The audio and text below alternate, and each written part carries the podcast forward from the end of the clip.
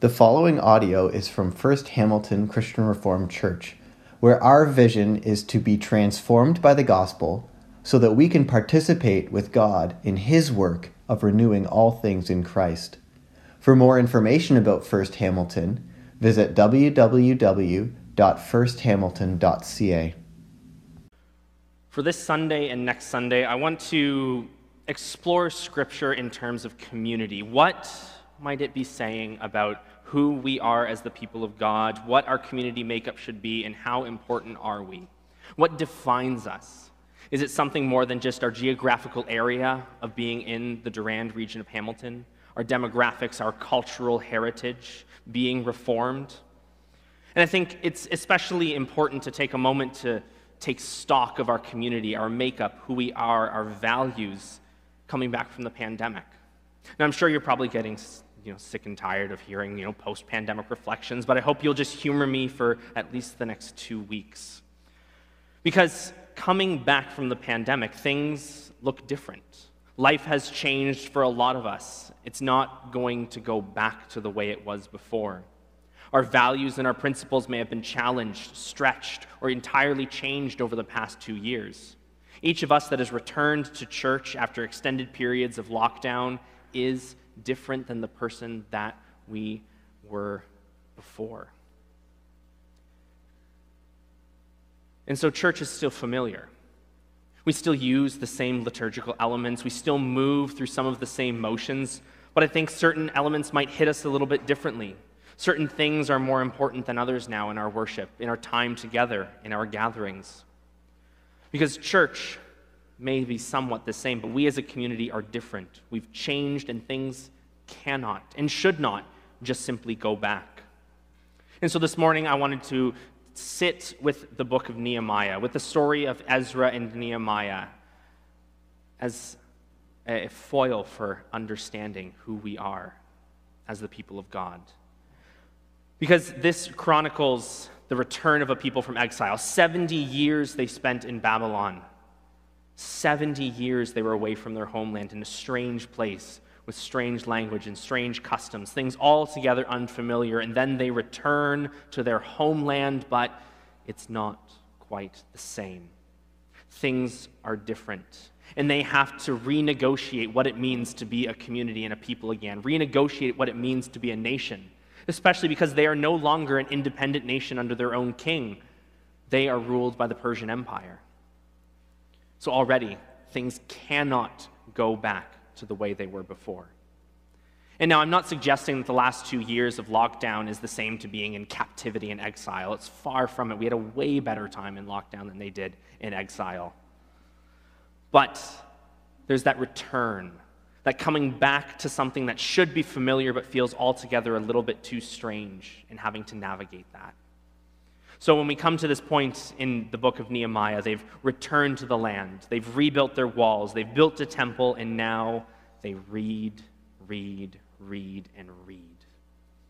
And so we come into Nehemiah chapter 8, where Ezra, who's the teacher, the scribe, sort of the chief teacher of the people of that time, he comes and he brings the law. And he reads it to them at the water gate. And this is significant because water represents life. Water represents cleansing and purification. In the book of Ezekiel, the last eight chapters, Ezekiel has this vision of a temple with streams of water flowing out from it, starting as a trickle and slowly expanding to great rivers, this water of life that flows from the temple of God. So it's fitting that, that Ezra positions himself in this place as he prepares to read the law. The waters of life will flow from these pages. And he gathers up with a list of names that Joel, I really appreciate you working through those. You did really well. And these are people that had helped build the city. These are people that had helped restore the safety and security of the land. Important people in the community. They have not just lent their hands and their bodies to the work, but they also lend their souls and their spirits to the continuing restoration. They don't just do one work, they come together for it all. And so Ezra reads the law. And their initial response is lament. Their hearts are broken hearing the words that he reads from this scroll. These words from Lamentation, I think, sum it up very well, what they are probably feeling deep in their heart as they've come back. So from Lamentation 5, verse 15, it says, Joy is gone from our heart. Our dancing has turned to mourning. The crown has fallen from our head. Woe to us, for we have sinned. Because of this, our hearts are faint. Because of these things, our eyes grow dim for Mount Zion, which lies desolate, with jackals prowling all over it as they are reminded, or perhaps hearing for the very first time the law of God, they realize exactly why they were in captivity. Because they messed up big time. God was very faithful to the Israelite and Judean people. Time and time again, He forgave them, delivered them from oppression, brought them back into His fold, but time and time again, they sinned against Him. They engaged in idolatry and immorality until God said, Enough was enough. I promised that if you disobeyed me, I would take you out of this land. And after hundreds of years of grace and forgiveness, he finally did just that. So you could imagine that after 70 years, that's a couple generations back then, people might have forgotten exactly why they were taken out of the land. They may not have understood it in the first place, but simply knew that they were in the wrong place and had to get home. So, what a shock that might have been to then hear the law of God, hear what he says Hear, O Israel, I am your God, the Lord your God is one. And they're struck to the core that they have followed idols in the own ambitions of their hearts. Their first gut reaction when they open up the scriptures and the Word of God. And yet, Ezra is not content to leave it here because he knows that what the people need is not to be beaten over the head with rules and regulations, beaten down with what they should have done. Because as a teacher of the law, as anyone that reads the scriptures knows that we can't really do it on our own. So, what's the point in heaping guilt upon guilt upon guilt on those of us, which is all of us, that cannot keep the law perfectly?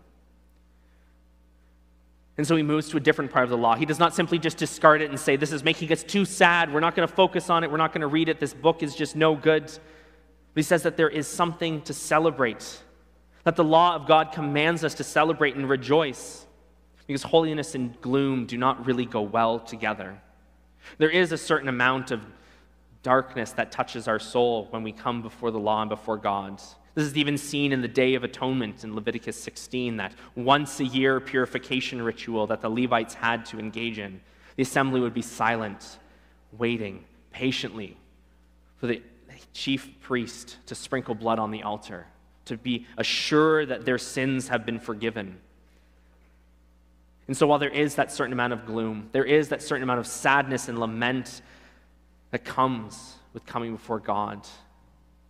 It should not stand in the way of celebration. It should not stand in the way of rejoicing because these are a people brought home, brought back to the center of their life and culture and religion, the heartland. And so they are to celebrate. And so as they read the law, they discover this festival that had been so long forgotten the festival of booths, in which the people would leave their houses and erect tents around the city, and they would live in tents to recall the Exodus from the promised land, a reminder of their ancestors who lived in the desert as God faithfully brought them out of slavery and into the promised land. This is a celebration of remembrance, of looking back on what God has done, of walking through those sorts of motions and rituals to help make it more firm. But it was a festival forgotten. Like much of the law, laid to the side by the previous generations. For Nehemiah records that it had not been celebrated since Joshua, son of Nun. So, really, after the first generation that entered the promised land, the generation that, remem- that actually lived in the tents, that could remember it, that tasted the manna, once that generation was gone, this festival was put to the side. They were comfortable in their homes, comfortable not remembering their faithful God who delivered them through the Sinai desert. And so nobody perhaps knew. Nobody perhaps knew their story, their position in the history of God and the drama of salvation. They didn't know what God had done for them all those hundreds of years ago, bringing them up out of Egypt, parting the Red Sea, feeding them with manna from heaven, giving them the law at Mount Sinai. All these stories were lost. And so, as they lost their position in history, they lost their position as people of God. And so they come back. They come back to remember. They come back to remember and to celebrate what God has done. Because they lament for what they left undone. But the law of God moves to celebration for what God has done. And if we were to continue reading in Nehemiah chapter 9, we see that the Israelites confess their sins, and they do that by telling their story. They start all the way in the beginning with God as the creator, calling out Abraham about seeing the suffering in Egypt, bringing them out, giving them the law. They tell the whole story as they confess their sins because a confession of sin, it is a lot about what we have left undone or what we have done. But a confession of sin is also an, an admission of what God is able to do. Remember what God has done. When you come to the law, remember what God has accomplished for you, the things that you have no hope of doing. And this is something that is for everyone. For in verse 3, it says that Ezra, he read it aloud from daybreak till noon as he faced the square before the water gate in the presence of the men and women and others who could understand. This is for everyone men, women, any who understand, which includes children. This is an intergenerational event. This is not something for the high and mighty, for the wealthy, the rich, the intellectual. This is for everyone in the community. And it was told to them in a language they could understand. Perhaps it was translated from the Hebrew of the scroll into Aramaic, which was becoming the common tongue of the day. But we also see that the Levites were positioned among the crowd to interpret it, to make the meaning plain, leaving nothing up to misinterpretation. It was to be understood understood with clarity, and given to the people in their context for their time, not leaving it to mystery as if this was some strange book that you had to have special gifts or insight to know, and if you didn't have it, well, you were just stuck. They were committed to reading it, to understanding it, to teaching it, to sharing it, and to living it out. And so, this people that come back to this land, this fragmented, broken people, that are trying to figure out what it means to once again be the people of Israel, to be the people of Judah, to be God's people, they find their unity in the law. They find their unity in the words of God. This law of Moses, which the Lord commanded for Israel, this great gift. And it encourages the people a response of generosity, to live together, to celebrate, to share all that they have with one another. It unites people in joy and lament.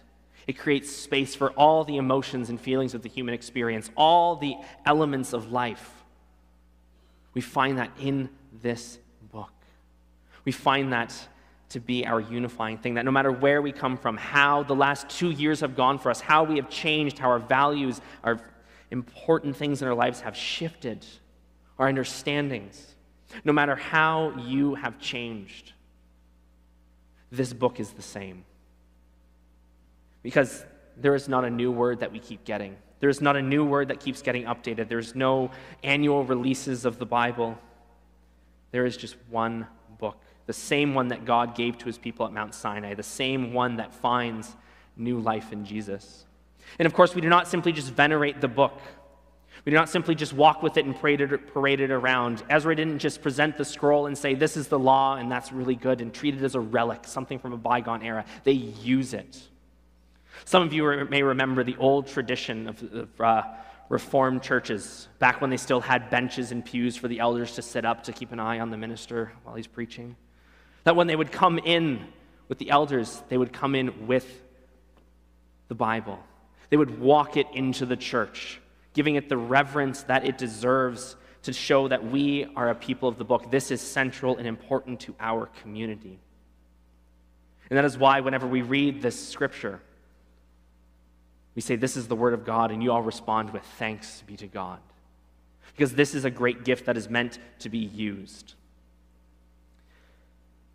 And it is a gift that makes its fullest sense, that helps us understand our position in community best through Jesus.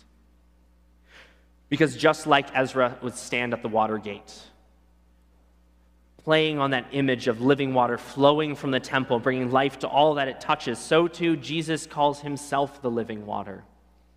And that that living water will be for those who believe in him, and they will never be thirsty again. And it is only Jesus that makes fullest sense of this. And we see this in the passage of Revelation 5, where John is recording these fantastic visions and he comes before the throne and he says, Then I saw at the right hand of him who sat on the throne a scroll with writing on both sides and sealed with seven seals. And I saw a mighty angel in a loud voice proclaim, Who is worthy to break the seals and open the scroll? But no one in heaven and earth could open the scroll or even look inside it. There's still an element of distance between us and the Word of God there's still, there was still an element of misunderstanding, of an inability to fully unify ourselves as a people by it. I mean, we see that today with the innumerable denominations within the Christian church. My sister told me a fantastic joke, joke once, and she said that there are only two things that multiply by division amoebas and the Protestant church. But we are not simply left up to our own devices then. Because in Revelation it continues, it says, Then one of the elders said to me, Do not weep. See the lion of the tribe of Judah, the root of David has triumphed. He is able to open the scroll and its seven seals. Then I saw a lamb, looking as if it had been slain, standing at the center of the throne. And this lamb is Jesus. This lamb has the ability to open the scroll. This lamb, our great and awesome Savior, is the one who is able to interpret the Word of God perfectly for us as a community to bring us in together. And it, Jesus becomes this embodiment of the law. He becomes the one that we are to look to and respond to. He is the one through which we pass all of our understanding in this book. All of our understanding of what it means to be a community finds its meaning and relevance in Christ, no matter our differences, no matter how we have changed over the last few years, no matter how we come back into this place. Christ is the same. Because the Apostle John reminds us that Jesus is the Word made flesh, that very Word of God made incarnate to dwell among us, to teach us, to live with us. And during that time on earth, as the Word made flesh, in the Gospel of Luke, chapter 6, 47, he says, As for everyone who comes to me and hears my words and puts them into practice, I will show you what they are like. They are like a man building a house who dug deep and laid the foundations on rock.